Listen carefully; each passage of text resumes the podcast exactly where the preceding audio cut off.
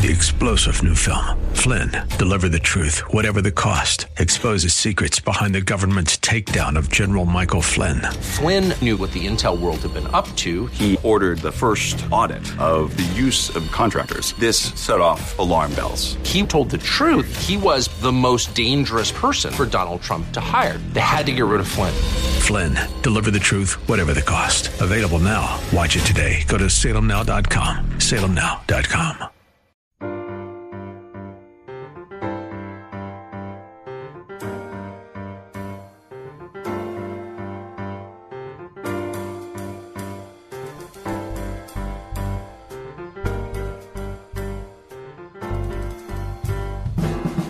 Welcome to His Life Revealed with Pastor Todd Granger of His Life Fellowship in San Antonio, Texas.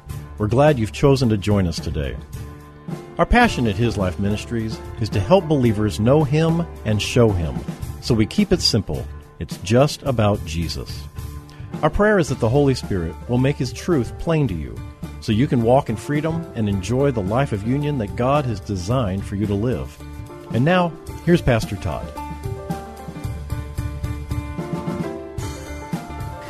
That song, When Christ Shall Come, with shouts of acclamation.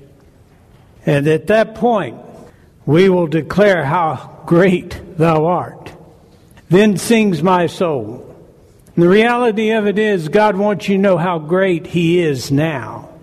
Because the most unbelieving part of a man is his soul, his mind, will, and emotions. That's the part that seems more often than not to take its cue from the world, to take its cue from externals. And God says, I want you to live by faith. I want you to sing, your soul to sing how great I am because I am great to you. I am holding you together. I am going before you. I am your salvation, your protection, your keeping. In all things, I am your provision. I am the way, the truth, and the life. Then sings my soul. Today we're going to return to our exposition of Hebrews, and we'll be looking at chapter 10, verses 26 through 39. And in these verses, the author of Hebrews is addressing apostasy. Now, don't hang up too quick because at the end of this section of verses comes a word of great encouragement for the Christian believer. The Spirit of God here is making sure that those who in that Hebrew fellowship who are drifting away from the truth understand that there is no turning back once you drift away from the truth in apostasy. Because apostasy is not flippant. It's not an unthinking error. It's not just a drifting into sin. It's a determined choice. A determined choice to reject Jesus. It is an outright rejection of the Son of God. It is a rejection of His sacrifice, His salvation.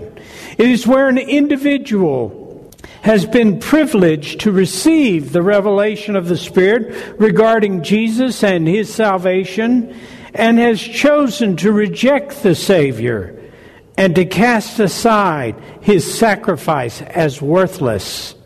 Once that decision has been made, there is no forgiveness. Now, the author is addressing those who have been a part of a Hebrew Christian fellowship just outside of Jerusalem and who have heard the word of God concerning his son. They sat under teaching of the word of God.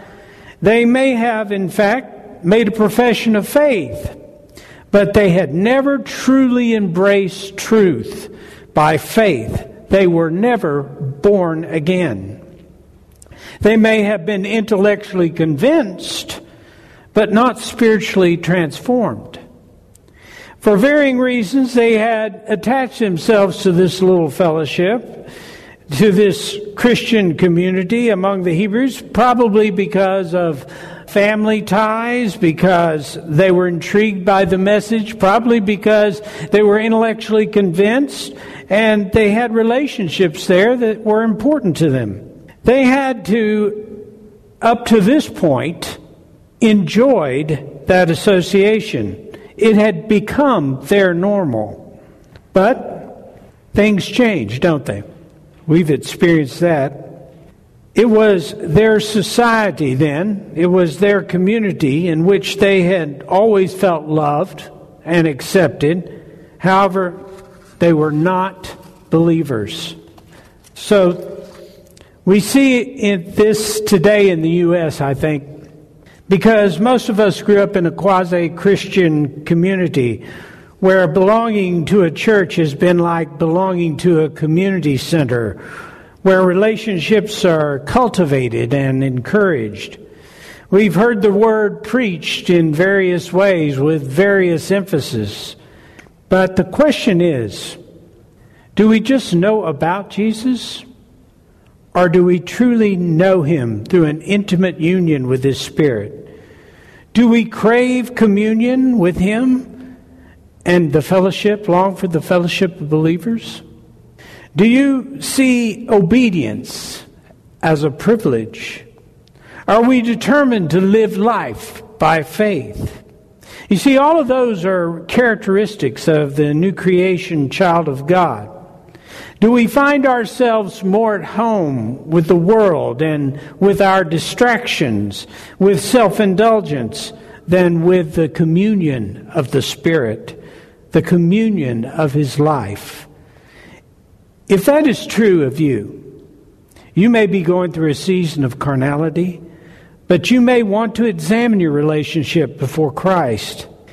Is your knowledge of Christ a familiarity with the truth that you're comfortable with, or is it an intimate relationship? One thing I've learned about intimate relationship is that they must be pursued to be intimate.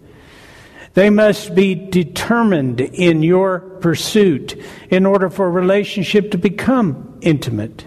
There must be a constant expression that renews and affirms that relationship or the intimacy becomes lost in the day to day, in the busyness and distractions of your own life. Apostasy is really the fullness of sin in every respect because it is an informed choice to reject the Son of God and the gift of salvation. Before we examine this horrific sin through Scripture, I thought it might be good to look at and be reminded of whom we are rejecting when we choose to apostatize or when the unbeliever apostatizes. I will direct you to chapter 1 of the book of Hebrews, where the Spirit of God gives us a picture of who Jesus is. It says, God having spoken to the fathers long ago in the voices and writings of the prophets, in many separate revelations, each of which he set forth a portion of the truth, and in many ways, has in these days, these last days, spoken with finality to us in the person of the one who is, by his character and nature, his Son namely Jesus whom he appointed as heir and lawful owner of all things, through whom also he created the universe. That is, the universe as a space time matter continuum.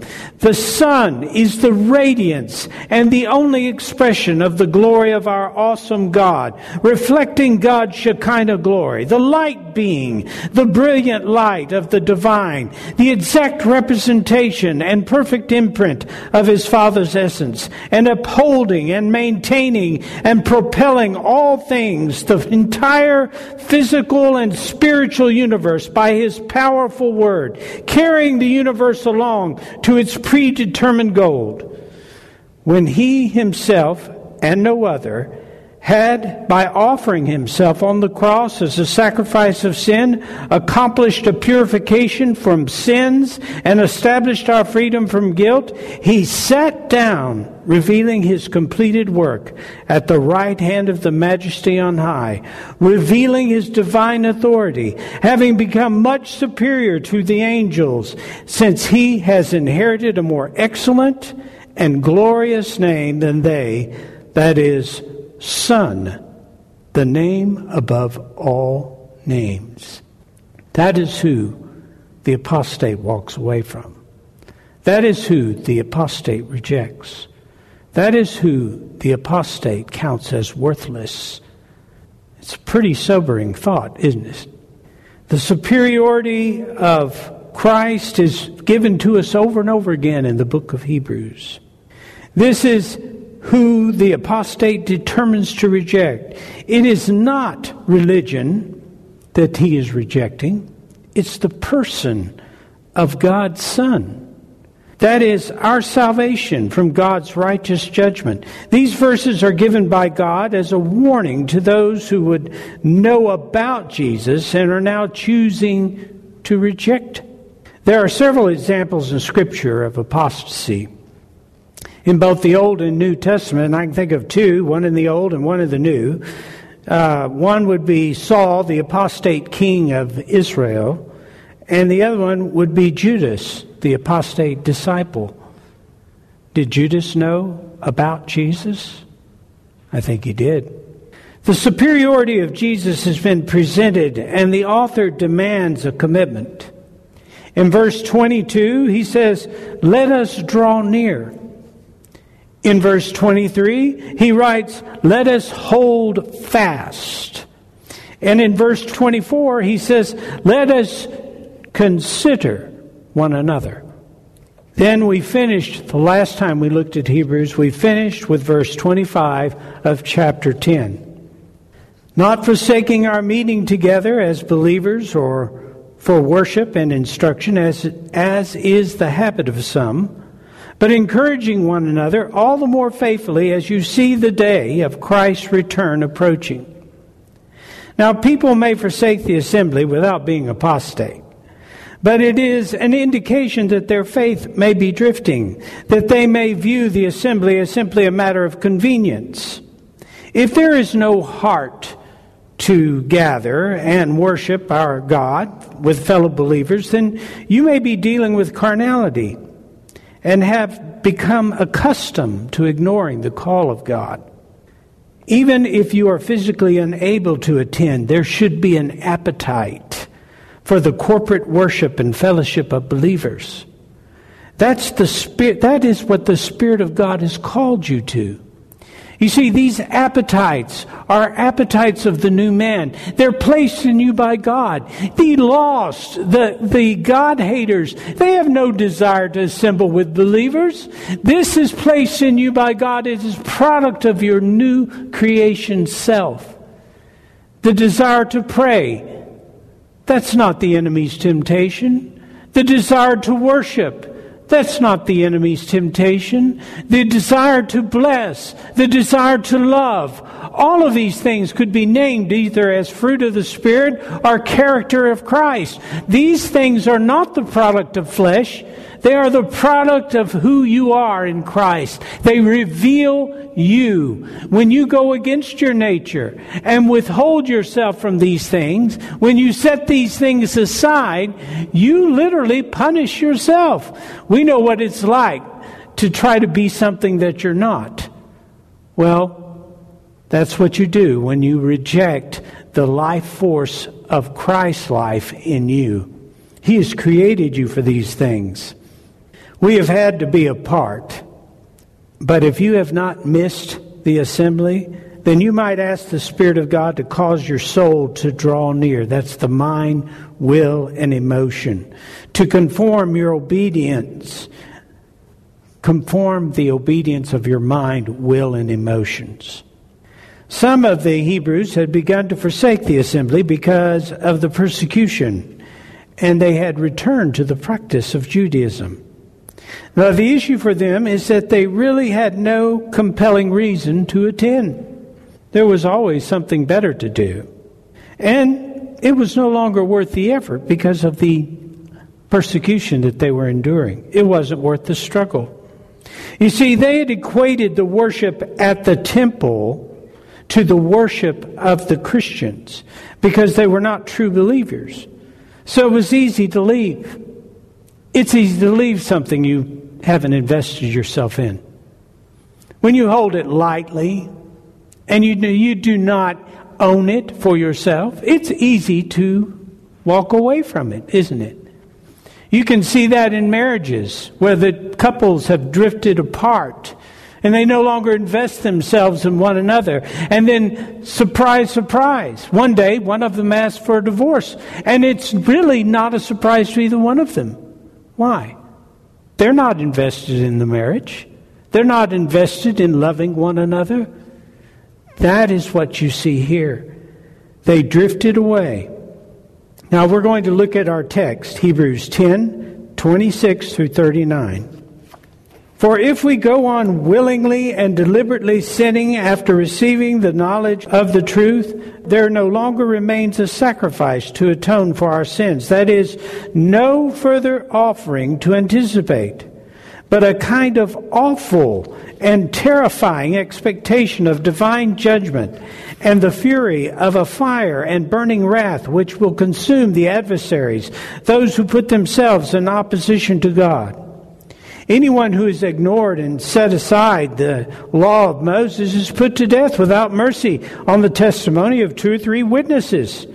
How much greater punishment do you think he will deserve who rejected and trampled underfoot the Son of God and has considered unclean and common the blood of the covenant that sanctified him and has insulted the Spirit of grace who imparts the unmerited favor and blessing of God? For we know him who said, Vengeance is mine. Retribution and deliverance of justice rest with me. I will repay the wrongdoer. And again, the Lord will judge his people. It is a fearful and terrifying thing to fall into the hands of the living God, incurring his judgment and wrath. But remember, the earlier days when, after being spiritually enlightened, you patiently endured a conflict of suffering, sometimes by being made a spectacle, publicly exposed to insults and distresses, and sometimes by becoming companions with those who were so treated. For you showed sympathy and deep concern for those who were imprisoned, and you joyfully accepted the unjust seizure of your belongings and the confiscation of your property conscious of the fact that you have a better position and lasting one prepared for you in heaven. Do not, therefore, fling away your fearless confidence, for it has a glorious and great reward. For you have need of patient endurance to bear up under such circumstances without compromising, so that when you have carried out the will of God, you may receive and enjoy to the full what is promised. For yet in a very little while, he who is coming will come and will not delay. But my righteous one, the justified by faith, shall live by faith, respecting man's relationship to God and trusting Him. And if he draws back, shrinking in fear, my soul has no delight in Him.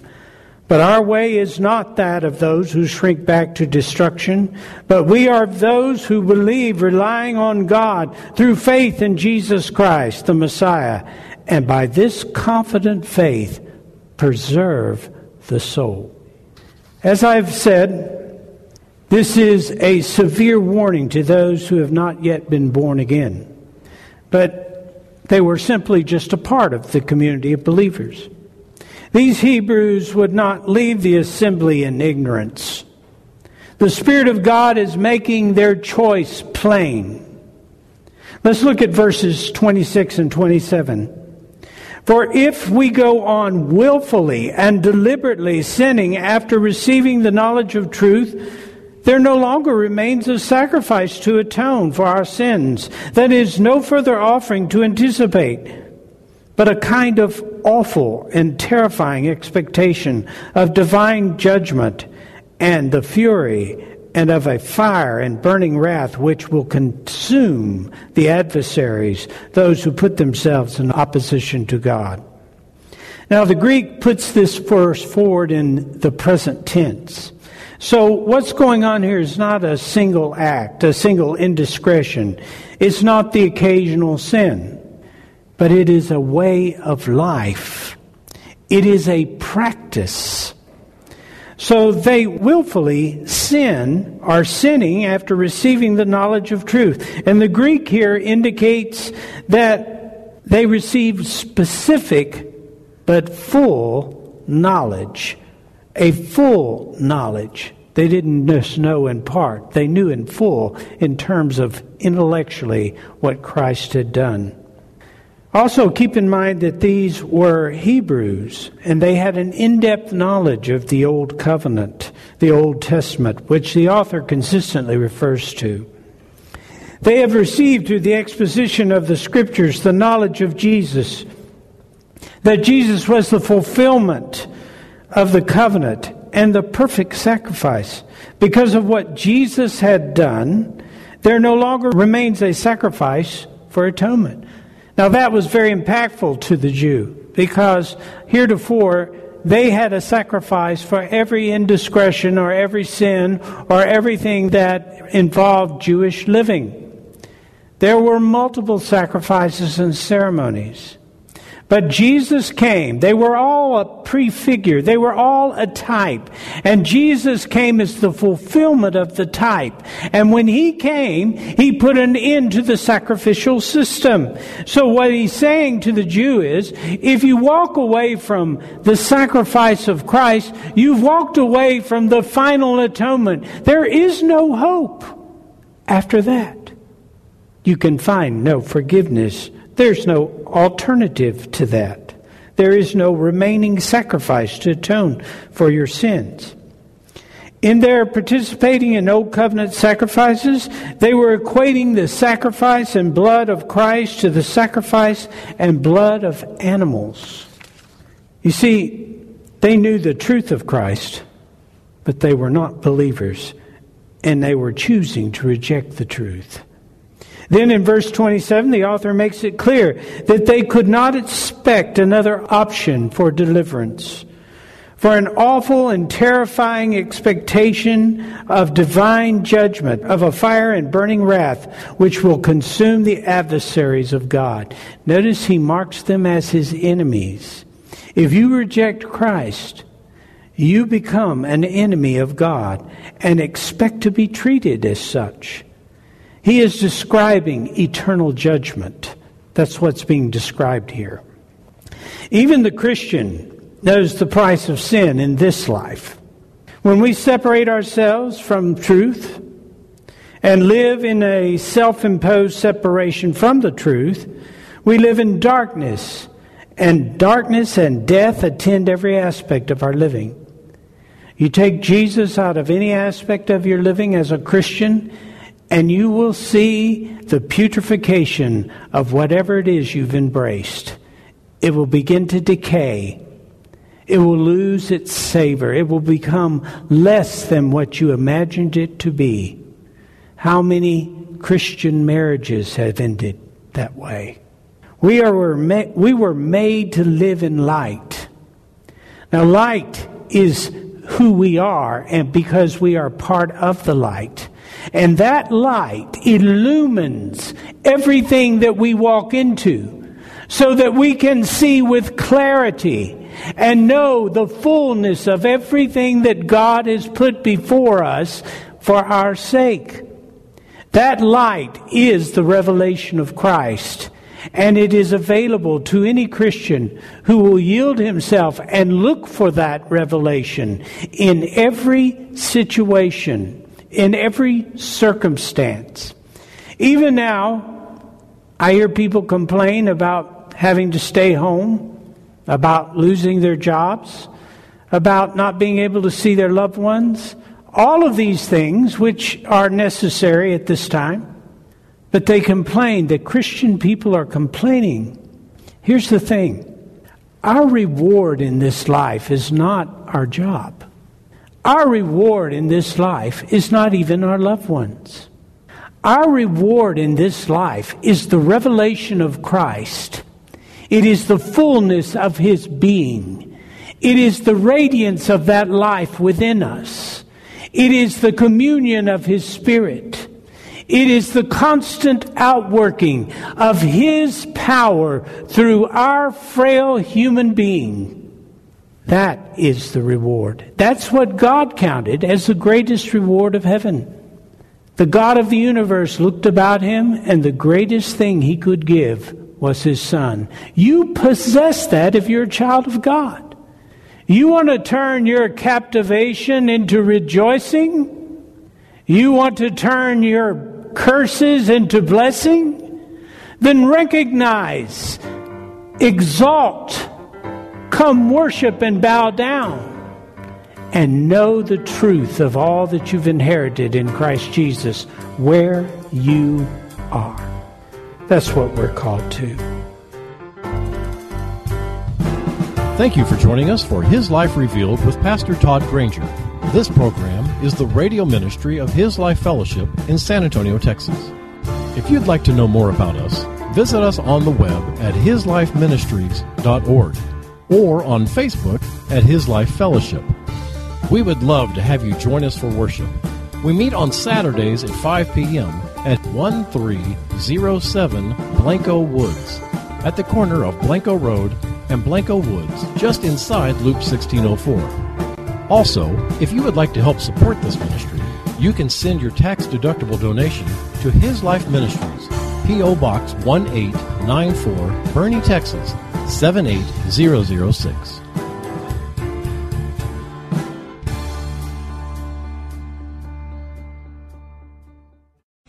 Three star general Michael J. Flynn, head of the Pentagon Intelligence Agency, knew all the government's dirty secrets. He was one of the most respected generals in the military. Flynn knew what the intel world had been up to. He understood its funding. He ordered the first audit of the use of contractors. This set off alarm bells.